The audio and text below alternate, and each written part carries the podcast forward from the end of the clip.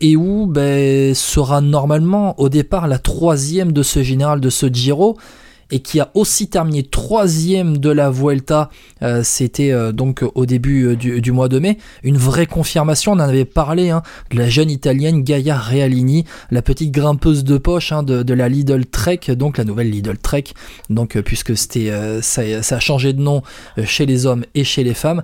Et Gaia Realini, eh ben, elle, elle confirme, elle est vraiment là au top niveau mondial et elle vient de nouveau faire une troisième place sur un grand tour.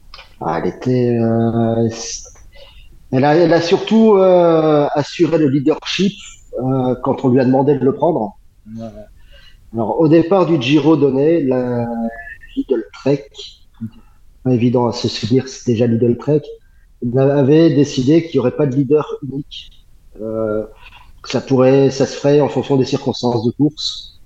Et à partir du moment où euh, Borghini a dû abandonner, elle a assuré le leadership de l'équipe même plus qu'assuré, hein, parce qu'elle a été faire des, beaux bouts droits euh, derrière, derrière l'ami Van Vleuten.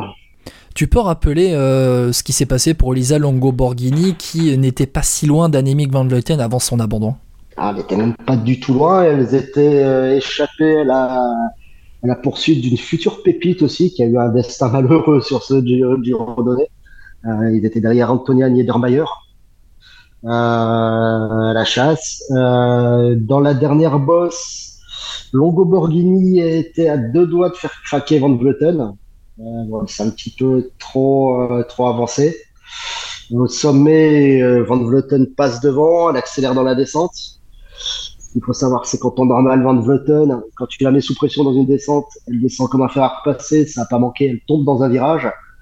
Et dix secondes après, dans le même virage, 10 mètres plus haut, dans le même virage, Longo Borghini chute et euh, perd 7 minutes sur l'étape avant de, avant de renoncer le lendemain pour préparer le Tour de France. Ouais, Elisa Longo Borghini qui pourtant avait remporté une victoire d'étape hein, sur ce Giro, la, quatrième étape pour Elisa Longo Borghini. Euh, c'est sur quelle étape qu'elle abandonne euh, l'italienne? La septième, la sixième? La, sixième.